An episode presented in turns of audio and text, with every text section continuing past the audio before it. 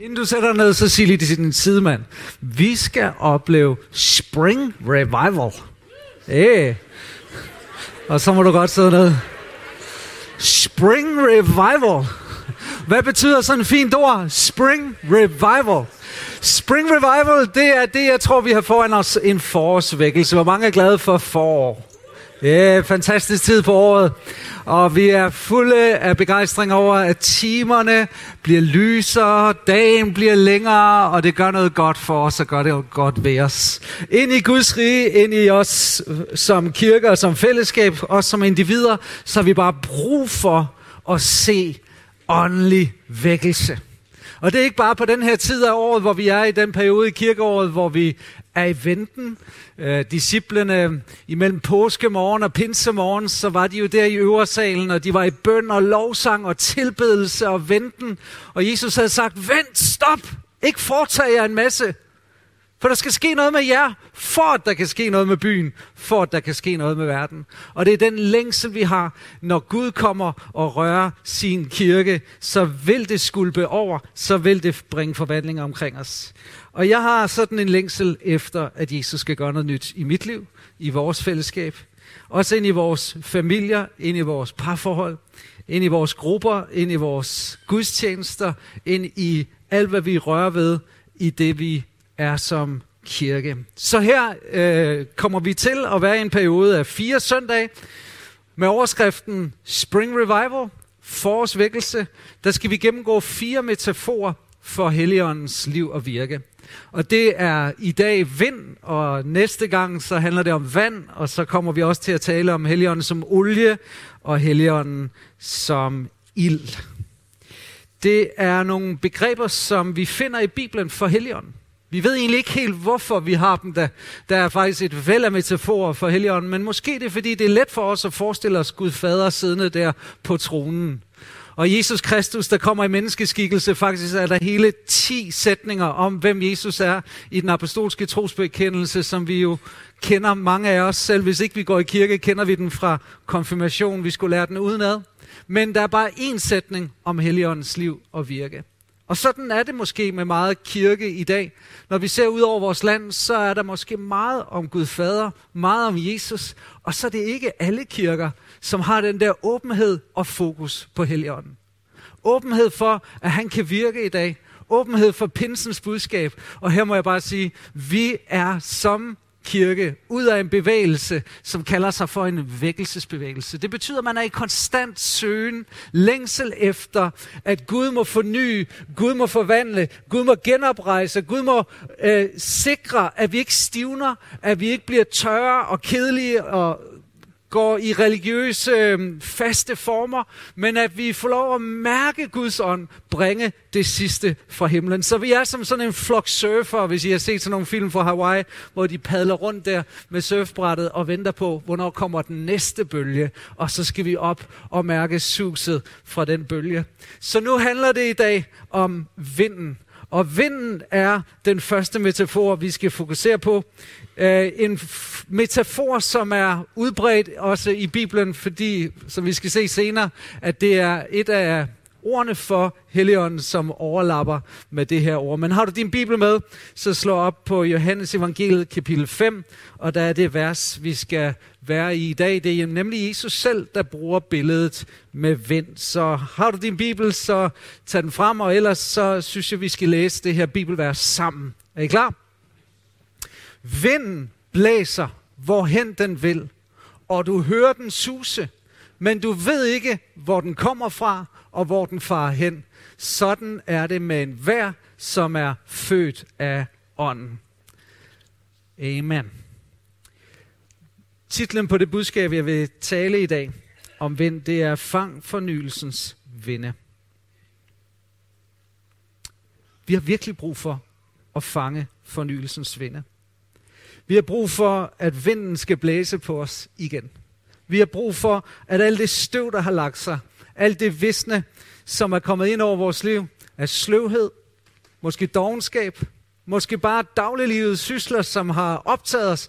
Vi har brug for hele tiden konstant at være i den der fornyelse, hvor vinden blæser alt skidtet væk. Og nu, den sidste gadgets, min kone har udstyret mig med derhjemme, jeg står for støvsugningen, og det er jo indendørs på de 160 kvadratmeter, men så har jeg så fået sådan en her, hun er meget passioneret for, at den skal jeg bruge. Og øh, nu støvsuger jeg ikke bare indenfor, nu skal jeg støvsuge haven også. Altså ansvaret vokser derhjemme. Jeg bliver betroet mere og mere ansvar. Jeg vil bare sige, at I skal være bekymret. Men øh, jeg har så fået den her, jeg har så fundet ud af, at den kan suge, og så er der sådan en sæk, der suger op. Men jeg har også fundet ud af, at der er en anden funktion, som jeg synes er ret sjov, som måske nogle gange virker. måske, måske ikke. Skal vi tjekke? Ja, vi kan være heldige, vi kan også være uheldige. Vi kan måske få, få en af jer heroppe og tjekke, om vi kan få liv i den, og når I har liv i den, så vil jeg godt lige demonstrere, hvad den kan. Fordi øh, den er købt rimelig billigt, så den har, er lidt svingende, er lidt svingende i sin virke. Så øh, den, den, den svinger lidt i sit strømforbrug, men det er jo udmærket. Men nogle gange så virker den, men så støjer den altså også. Men øh, hvis den er afgået ved døden allerede, Niklas, så, øh, så tænker jeg også bare, at vi skal have, øh, på en eller anden måde konstatere, at den skal bare Ja, det er en låser med klif. Prøv at se her, vi lader den hvile i fred. Skal vi ikke bare sige løvslur, det var dejligt at have dig den tid med det. Jeg er ked af det, det var ikke mig. Nu lægger vi den bare til hvile. Og så kommer der måske en opstandelse, det må vi se. Men den fornyende vind, vi har brug for, det er for at bringe alle det visne væk fra vores liv. Ah, trylle Andreas. Øh, se der. Og det den her kan, det er, at den kan suge, men den kan også... Den kan også vivle. Ja, det, det hjælper ikke noget. I kan godt se, det går lidt langsomt hjemme med mig. Der ryger stikket og sådan noget. Ikke? Men det var også rigeligt for mig at bare skulle illustrere, hvor flot der bliver i vores have, når jeg er i gang med at arbejde. Vinden, den kommer, og når vinden kommer, så fjerner den alt det visne. Jeg har fortalt jer nogle gange, at min kone så ivrig efter foråret, at hun går rundt på bøgehækken og fjerner de visne blade. Og jeg har sagt, slap nu af, det kommer vinden og gør.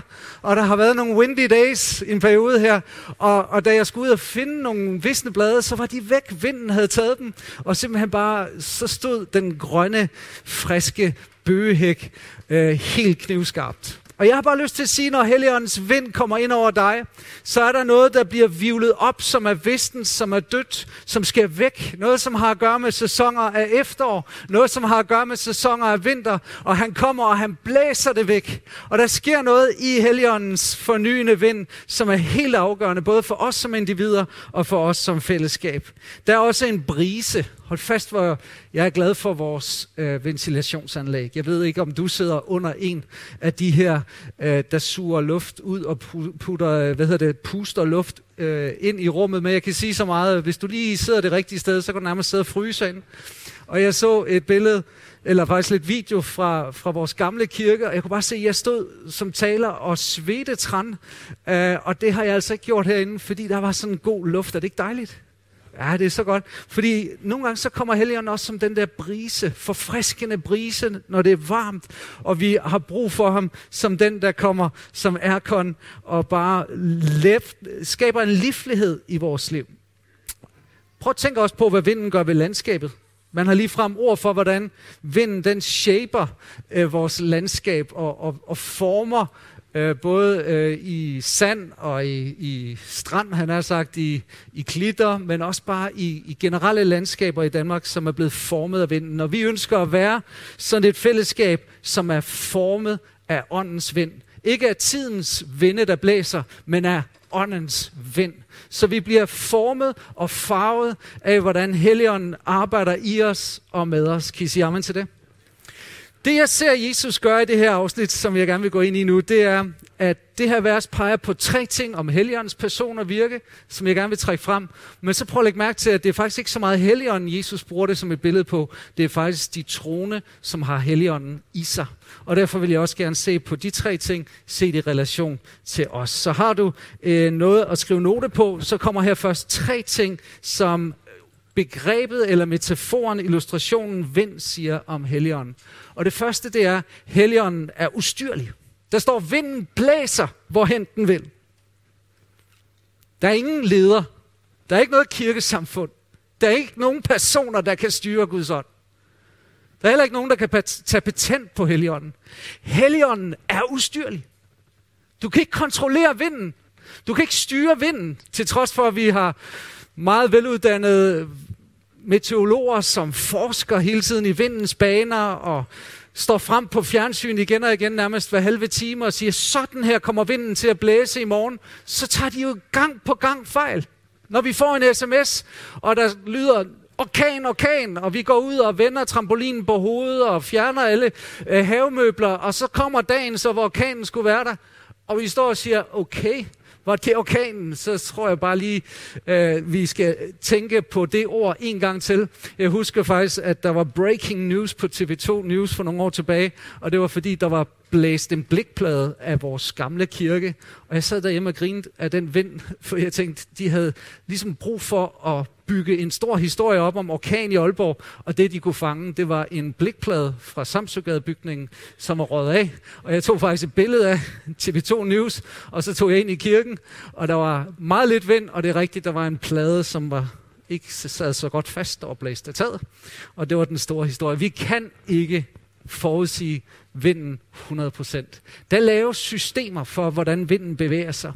Og du kan sige, inden for det åndelige liv, så kan teologien nogle gange blive som vindsystemer. Vi, vi oparbejder en forståelse af, hvordan Helligånden virker, og nogen giver sig måske til udtryk for at være specialister og professorer og har grader i, hvordan vinden nu skal bevæge sig, hvis det er efter de teologiske dogmer, og sådan her bør Helligånden virke i de, på den her måde. Men i virkeligheden, så siger Jesus her, vinden blæser, hvor den vil. Vi kan ikke styre den. Og Helligånden er den tredje person i guddommen. Vi har Gud fader som planlægger, vi har Guds søn som udfører, og så har vi Helligånden som gør tilgængelig. Og han er lige så meget Gud som faderen er Gud, som Jesus er Gud. Helligånden er en person. Så når vinden begynder at blæse, så er det efter vindens eget ønske. Du kan ikke styre Helligånden. Du kan ikke kontrollere Guds ånd. Der står i 1. Korinther 12, at Helligånden uddeler til enhver nådegaver, som han vil. Helligånden har en vilje. Han har et intellekt. Helligånden er en person, der har følelser. Han har alt, hvad der skal være til stede for at tale om en person. Helligånden kan du ikke styre, du kan ikke kontrollere ham. Der står sådan her i 2. Korinther 3.18, at Herren er ånden, og hvor Herrens ånd er, der er der frihed. Og lidt senere, sådan som det sker ved den ånd, som, eller den herre, som ånden er. Så tit siger vi, Jesus er herre. Vi siger, faderen er herre, men vi kunne også godt sige, ånden er herre. Ånden er regent. Ånden styrer, ånden leder, og ingen af os skal gøre sig forhåbninger om, at vi kan styre Guds hellige ånd. At vi kan på nogen måde få styr på, hvordan han virker, hvornår han virker, igennem hvem han virker. Han virker, som vinden gør. Den er ustyrlig, Helligånden får du ikke kontrol over. Du kan modstå ham, som der står, de gjorde. Det var Stefanus, der sagde det i øh, Apostlenes Gerninger 7:51. De satte sig op imod Helligånden. Det er, når vi ikke vil det, ånden vil, går den vej, vinden vil, så kan vi sætte os op imod Helligånden. Men der står også, at vi kan adlyde Helligånden, og det er at gøre hans vilje og underlægge os ham. Det næste, vi ser tydeligt, det er, at Helligånden er usynlig. Ved du godt, Helligånden er herinde? Prøv lige at løfte hånden, hvis du kan se ham. er der nogen? Vi ser ikke Helligånden, og i virkeligheden, når Jesus bruger det her billede, så er det et billede, han bruger i en pædagogisk proces for at hjælpe en teologisk professor i Israel til at forstå, hvem Guds ånd er. Og så siger han, det er jo som med vinden. Vi kan ikke se vinden, men vi kan så sandelig se dens virkninger. Og det han siger, det er, du hører den suse. Du kan ikke se den, men du hører den suse. Og Helligånden har en susen, en, en effekt. Der er noget, du kan høre. Der er en effekt, du kan høre på menneskers vidensbyrd. Der er en effekt, du kan høre, når han begynder at arbejde. Der er nogle ord, han kommer med. Der er noget kraft, han virker med. Der er noget kærlighed, han opererer i. Der er noget fra ånden, som er som en susen. Og vi skal i dag se lidt på, hvordan det også virker ind på vores liv. Så er Helligånden uforudsigelig. Er nogen, der kan sige amen til det? Du ved ikke, hvor den kommer fra. Du ved heller ikke, hvor den far hen. Når der står den om heligånden i det her, så er det faktisk ikke ordet, der bruges på grundsproget. Så er det faktisk øh, maskulint ord, som i virkeligheden gjorde, at vi kunne sige ham. Øh, så, så hver gang der står tale om Helligånden i Nye Testamentet, for eksempel som parakletos, Jesus siger, der skal komme en anden talsmand, så betyder det faktisk en af samme slags som mig, som er en person. Og han skal komme op på siden af jer, han skal hjælpe jer, være jeres rådgiver, jeres advokat, jeres forsvar, og han skal gå ind i relation med jer. Helligånden virker uforudsigeligt. Vi kan ikke styre ham, vi kan ikke kontrollere ham. Han kommer spontant, han kommer overraskende. Og bedst som vi har puttet Helligånden i en boks og sagt til os selv, han virker i slutningen af Guds tjenester. Han virker på pinselejre. Han virker i forlængelse af lovsang. Han virker alene, når jeg øh, har bedt. Han virker i kirkebygninger. Han virker, når jeg har fastet. Han virker, når jeg er fuld af tro og forventning. Så kommer han og bryder boksen. Og så kommer han over dig og virker i dig, bedst som du troede, du ikke havde fortjent det. Du ikke var klar til det. Da du ikke var i kirken, da du stod under bruseren, jeg kan huske på et alfakursus, en som blev bedt for at skulle være til, til fylde af helligånden, og hun ville så gerne have det. Og så fortalte hun mig ugen efter, det kom Dan. Ikke da I bad for mig, men da jeg stod under bruseren et par dage efter, så kom Helligånden over. Vi kan ikke styre Helligånden. Han er uforudsigelig. Han virker spontan. Han virker som vinden. Du ved ikke, hvor vinden kommer fra, der er i gang med at blæse. Du ved ikke, hvor den er på vej hen. Sådan er det med Helligånden. Han har sin plan. Han har sit virke. Og vi kommer aldrig til at regne ham ud. Vi kommer aldrig til at kunne forme bokse, mentale bokse, eller strukturer, eller programmer, der kan rumme ham. Amen. Og så tænker du, jamen hvem modstår for fornyelse? Er det meget ældre mennesker, os som er kommet over de 40 modne mennesker, eller Faktisk, hvis du læser i beretningen om Moses, som var ved at køre død i tjenesten, og Gud kommer og giver ham et svar og siger, tag 70 ældste, og så før dem ind i åbenbaringsteltet, og så vil jeg tage noget af den ånd, der over dig, Moses, og lægge den over dem. Så 68 nåede ind til deadline, og de fik øh, helligånden over sig, kom i det, der tales om som profetisk henrykkelse. Men så var der to ældre meter. De nåede ikke ind i åbenbaringsteltet. Og så kom de i profetisk henrykkelse uden for teltet. Og hvem reagerede på det? Var det gamle Moses? Nej, det var unge Josva. Moses! Prøv lige at se alt, der er med Det er altså ikke boksen, det er ikke programmet, det er ikke nu, det, det er ikke det, der skal ske. Moses, stop dem! Helligånden må ikke komme over dem her. Det er kun inde i åbenbaringsteltet. Og Moses, den ældre herre der, som jo kendte til Helligåndens virke, sagde, slap nu af, unge mand. Hør nu her, giv al herrens folk var profeter. Lad da Guds ånd komme over, hvem han vil. Vi kommer ikke til at kunne styre Helligånden. Vi kommer ikke til, til at kunne fylde ham i en boks. Og det er vigtigt at vide som ung. Det er vigtigt at vide som moden. Det er vigtigt at vide sidst i livet. Jeg tror måske, Moses havde oplevet så meget med Guds ånd, at han vidste, at der er ikke nogen forklaringer, der holder længere. Helligånden virker, som Helligånden gør. Og jeg vil bare tage imod, når han virker. Amen. Så sådan er det med en vær, som er født af ånden, siger Jesus. Og her er der en ustyrlighed, en usynlighed og en uforudsigelighed over Helligåndens virke. Og hvis vi ser ind på det i vores liv, alle os, som er født af ånden, hvordan kommer det til at udtrykke sig? Og der har jeg bare lyst til at, at give jer tre kendetegn ud for det her.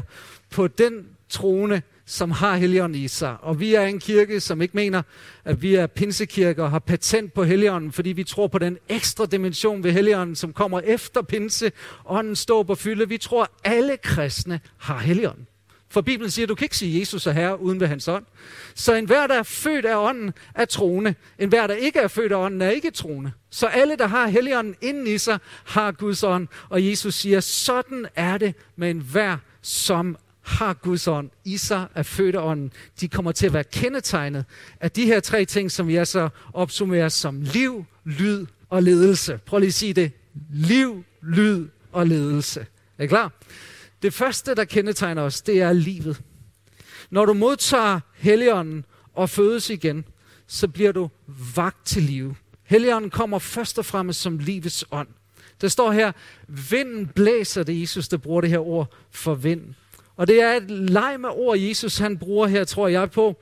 Fordi ordet for ånden og for det, som Jesus bruger som billede, vind overlapper.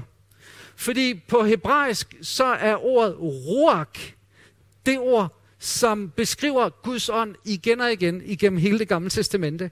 Og det kan også betyde vind, åndedræt eller livskraft. Prøv lige at sige ruach. I kan næsten høre ruach. Der er noget åndedræt i det, der er noget vind i det. Det, det, det er ordet, som bruges igennem Gamle Testamente for Guds ånds virke. Det betyder luft i bevægelse, åndedræt, livskraft. Sådan er det med Guds ånd. Han er først og fremmest livgiveren. På græsk så er det ordet pneuma, som også kan betyde åndedræt og livsånde, øh, som bruges i Nye Testamente. Og det er også det her samme ord, som indikerer, at Helligånden er den livgivende, ubegrænsede kraft, og han kommer med sit nærvær, og så kommer der liv. Når vi ser igennem Bibelen, så ser vi, hvordan Helligånden er med til at skabe liv. Prøv bare at se i 1. Mosebog, hvordan skabelsen foregik. Der står i begyndelsen, skabte Gud himlen og jorden, og jorden var dengang tomhed og øde, og der var mørke over uddybet. Hvad så? Guds ånd svævede over vandene.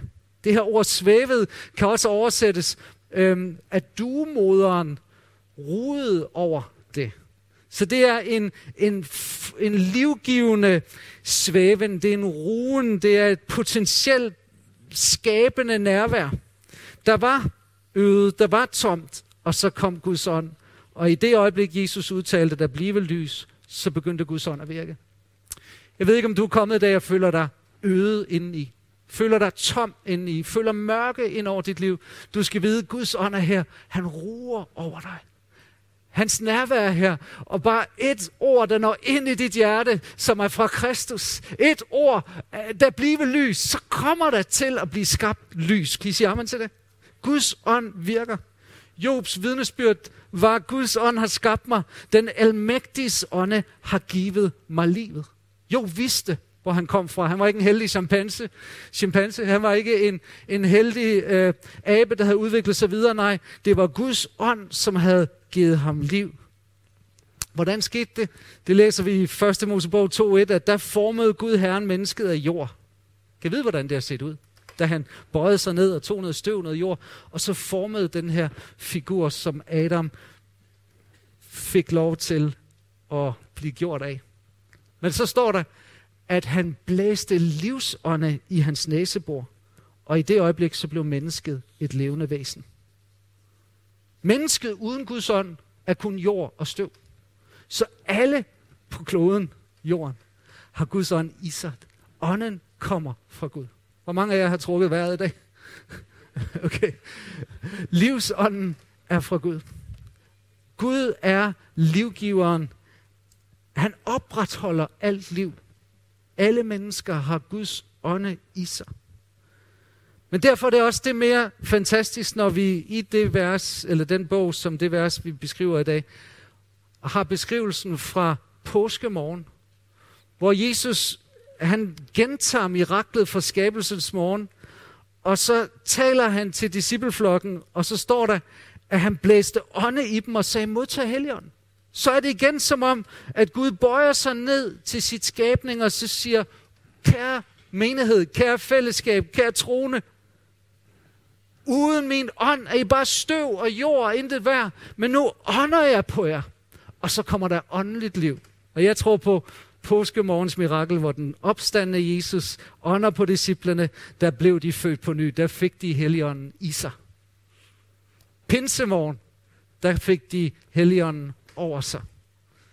Og der er de to erfaringer i Nye Testamente ved heligånden, som vi kan få. Og du skal vide, i det øjeblik, du modtager Jesus Kristus, så sker det, at Jesus ånder på dig, så du bliver født igen. Fordi det at blive født biologisk, blive født fysisk, giver dig ikke åndeligt liv. Det giver dig fysisk liv.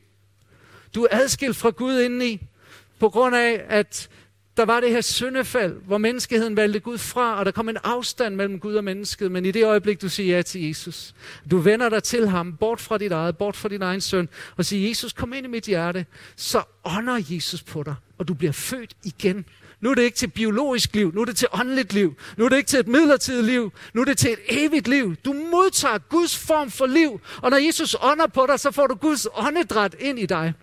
Prøv bare at tænke på ord, når vi øh, taler om åndedræt, så det at ånde ind, prøv lige at gøre det. Det vil jeg faktisk gerne have, at I gør flere gange i løbet af talen.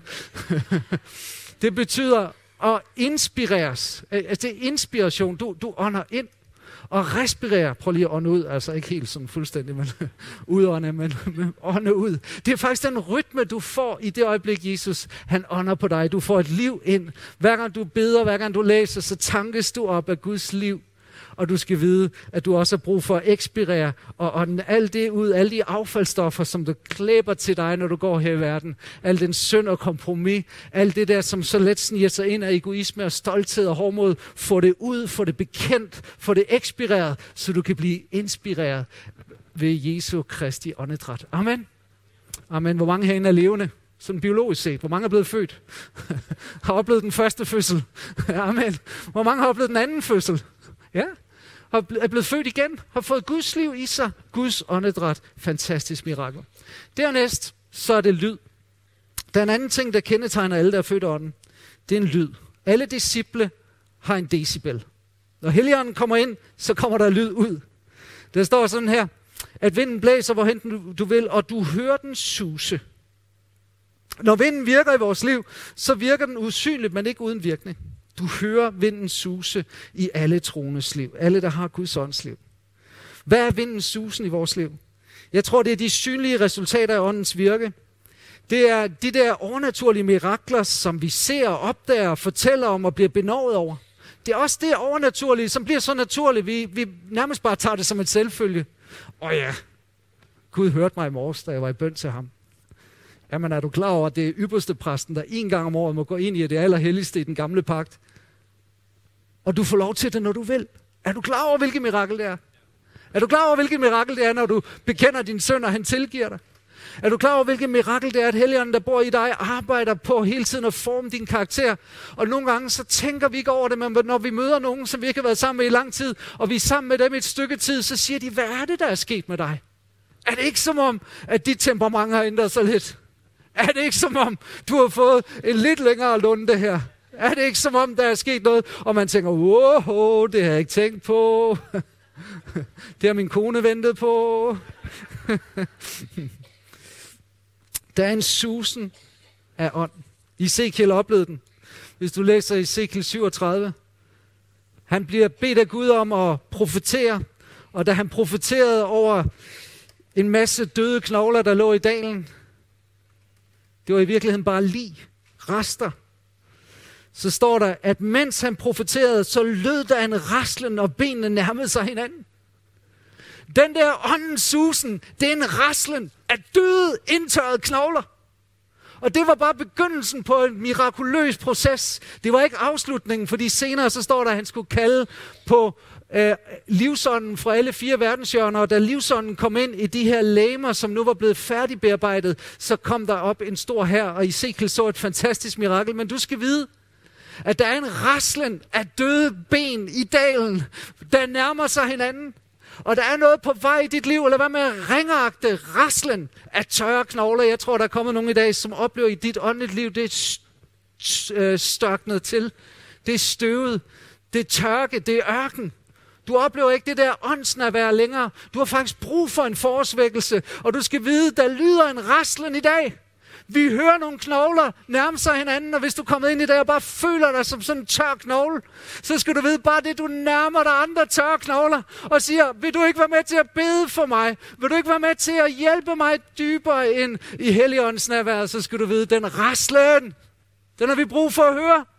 Det er en susen fra himlen, at ånden virker. Da pinsedagen kom, så kom der også en susen. Der står, at de var alle forsamlet. Hvilket mirakel. Tænk, hvis vi bliver forsamlet alle sammen søndag, så kan vi slet ikke være her.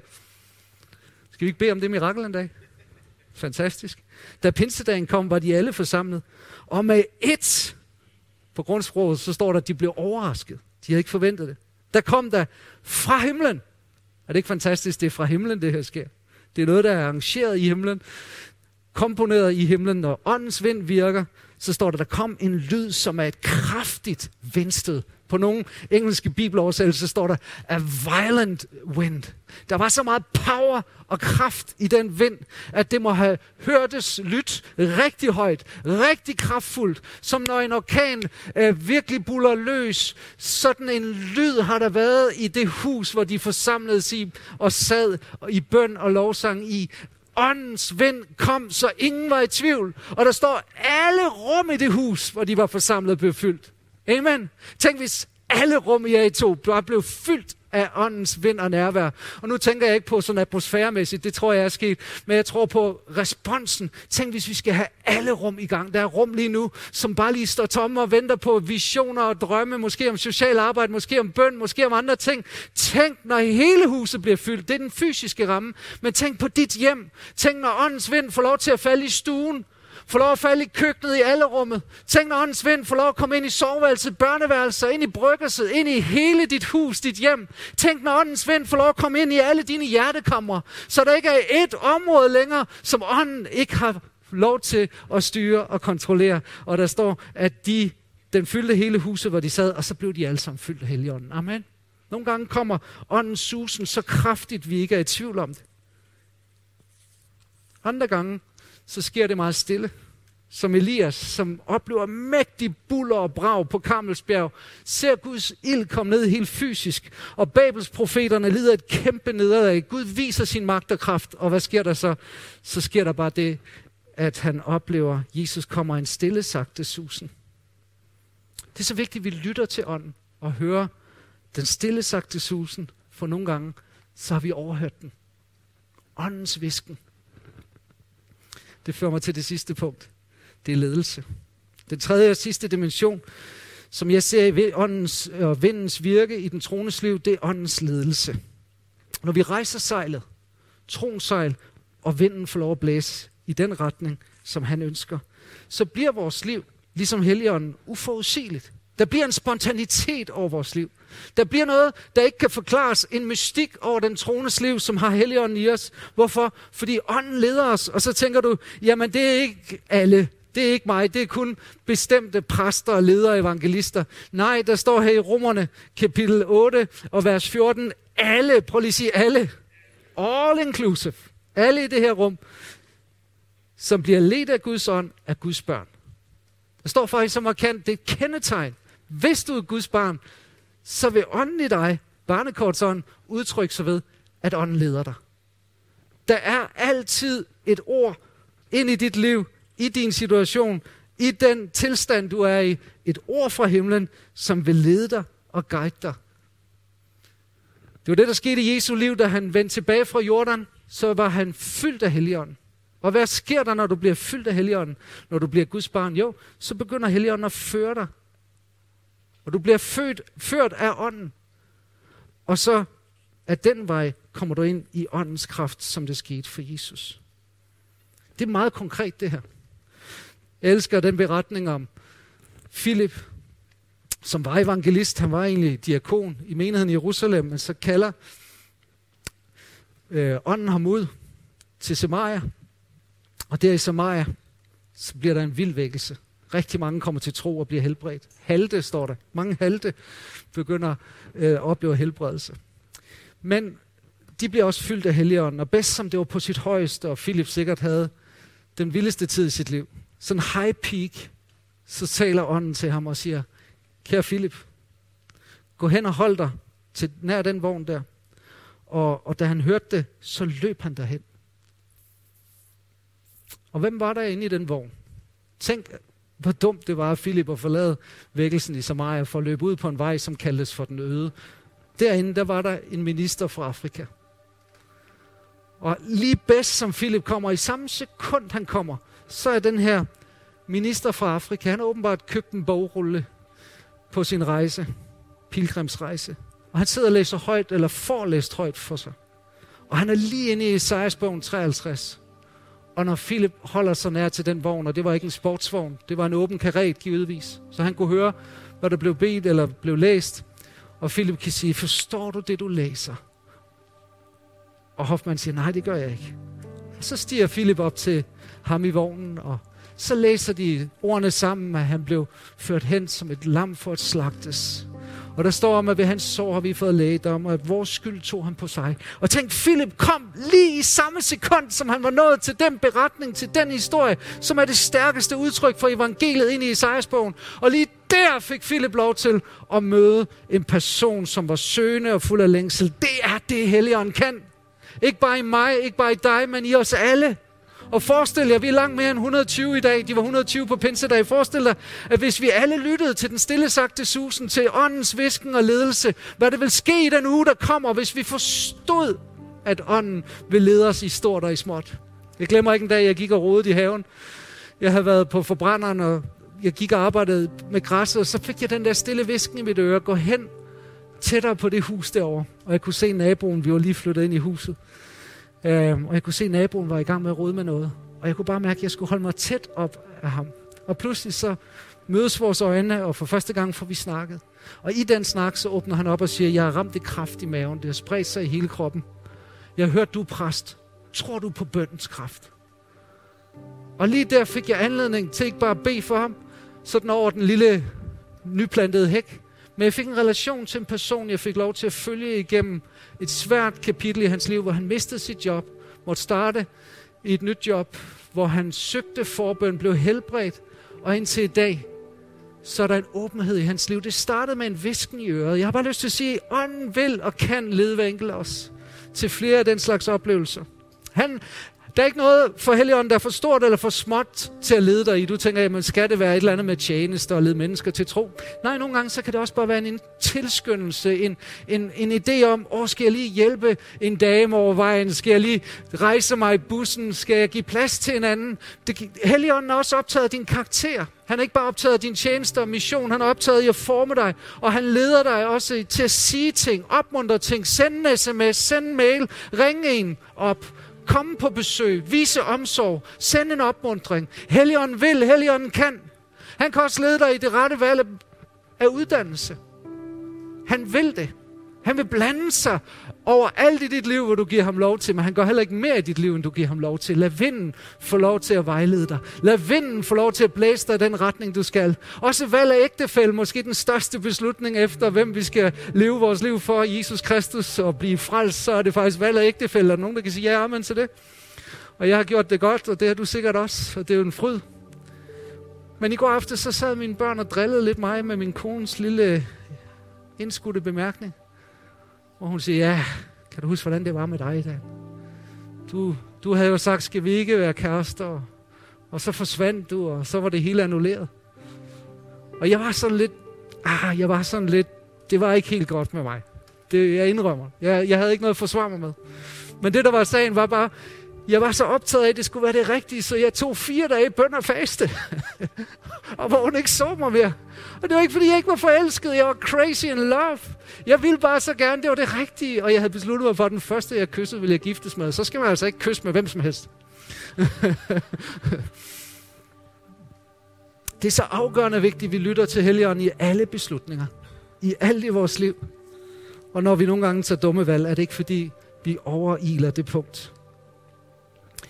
Så her til sidst, så har jeg bare lyst til at sige, er du fuld af ånden, så kan du opleve åndens liv, åndens lyd, åndens ledelse. Vinden blæser, hvorhen den vil, og du hører den suse, men du ved ikke, hvor den kommer fra, hvor den farer hen. Sådan er det med en hver, en hver, all inclusive, der er født af Guds ånd. Jeg tror, vi går ind i en periode nu, hvor vi skal være ops på, hvad Helligånden er i gang med i vores liv. Jeg tror, mange af os har brug for at få blæst nogle visne blade væk. Nogle attityder, nogle holdninger, nogle rytmer, nogle rammer, nogle, nogle ting, vi gør i vores hverdag, som bare har taget plads for det, som er afgørende vigtigt. Det var Leonard Ravenhill, som sagde sådan her, problemet med kirke, det er, man har vendet sig til ikke at være i vækkelse, og er tilfreds, og er tilfreds med det. Det er, når vi vækker, vender os til som kirke, at der ikke er vækkelse, at der ikke er åndelig fornyelse. Og så lægger vores liv ind i den ramme og siger, det er jo fint nok. Det er jo fint nok. Det er jo fint nok at have en hverdag uden bøn. Det er jo fint nok at have en hverdag uden lovsang. Det er jo fint nok at have en hverdag, hvor jeg ikke åbner Bibelen. Det er jo fint nok ikke at lytte til Helligånden. Det virker jo okay. Jeg er jo ikke faldet fra. Men hvis sulten er der, tørsten er der, længslen er der, og den er i Guds ånd, fordi der står, han længes med nidkærhed efter den ånd, han har givet bolig i os. Så er det tid for Spring Revival. Så er det tid for, at løvsuren kommer og blæser noget vind, noget fornyelsens vinde. Og jeg har bare den udfordring til dig. Fang fornyelsens vinde i den her tid. Fang den. Og jeg tror, vi skal gå ind i sådan en måned nu. Jeg kalder en måned med mere. Fordi der er mere at få. Amen. Der er mere at få. Og frem til pinse, så har jeg sådan længsel efter, at vi særligt henvender os til Jesus i bøn i forventning om, at han fylder os. Han sender sin vind ind over os, og vi kommer til, om Herren giver noget og visdom dertil, og ressourcer, og sende andagter øh, ud på, jeg ved ikke om det bliver på mail, fordi nogen synes, der kommer for mange, så man fem om ugen. I stedet for syv, så har du to dage, hvor du lige kan indhente dem, du missede. Der kommer i hvert fald noget op på Facebook, der kommer noget op, øh, måske på video, og vi har bare den længsel efter de her næste fire uger op til pinse. Kære menighed, skal vi ikke søge ham mere? Om det er fem minutter mere, end du plejer, om det er en halv time mere, end du plejer, så giv ham plads, giv ham rum, for han længes efter det. Lad Helligåndens vind komme og forny dit liv. I Jesu navn. Skal vi ikke henvende os til ham i bøn? Kom Jesus, kom. Med din vind. Her vi ønsker både den stille sagte susen, der hvor den er det, der skal til. Hellige Guds ånd, vi har også nogle gange brug for, at du kommer med vindstød, med kraft, som rusker op i os. Hvor der bliver blæst nogle visne blade væk og noget støv væk fra os. Hellige Guds ånd, vi ønsker at fange fornyelsens vinde. Vi ønsker at sige ja til dig, Guds ånd. Kom og tag kontrollen i vores liv. Kom og tag styringen. Vi vil ud, have dig ud af den boks, vi har sat dig i. Den ramme, vi har sat dig i, hvor vi begrænser dig til søndag formiddag, til gruppesamling, eller de øjeblikke, hvor vi er i tjeneste eller i bøn. Vi ønsker at få dig ind i alt i vores liv. 24-7. All inclusive. Alle felter, alle områder af vores liv. Kom, Guds Helligånd. Jesus, jeg beder for dem, som ikke har oplevet den anden fødsel, som kun har oplevet biologisk fødsel, men som endnu ikke har oplevet dig i din mirakelvirkende fødsel. Den fødsel, som ikke bare er til biologisk liv og fysisk åndedræt, men som giver det åndelige åndedræt. Jeg beder for dem, som er i det rum, som ikke har oplevet den nye fødsel, den anden fødsel. Fødsel af ånden, ved ånden. Bær beder at du kommer i dag og gør det til deres første dag deres 8. dag, opstandelsesdag. Jeg beder dig om, du genskaber, giver dem bad til genfødelse og fornyelse i din hellige ånd, i Jesu navn, det beder jeg om. Jeg beder også for dem i det her rum, som endnu ikke har fået lyd på deres tro, som har din ånd i sig, og givetvis har bedt om helligåndens ståb og fylde og fået helligånden over sig, men som endnu ikke har fået lyd på, som endnu ikke har fået tungetalens sprog, som har fået det bøndesprog, som du virker i os igennem vores ånd, så du taler ord, som vi kan få lov at tale ud. Tak fordi de skal få lov at få lyd på den erfaring, den anden erfaring ved Helligånden, hvor det ikke bare er liv til os selv, men det er kraft til vores nabo. Det er ikke bare liv til os selv, men det er overskud til at række ud i din kraft. Kom Guds Helligånd og døb mennesker med Helligånd og ild i dag. Jeg beder om, at du fylder os, og jeg beder om, at du giver os bøndens sprog til dem, der ikke har det. Men ikke bare det, her, fordi det er jo bare første skridt i vandring med din ånd. Jeg beder om, at vi må opleve åndens liv og kraft fra nu og til næste søndag. Her, for din ånd vil have kraften og kærligheden og ledelse af ånden ud i hverdagen.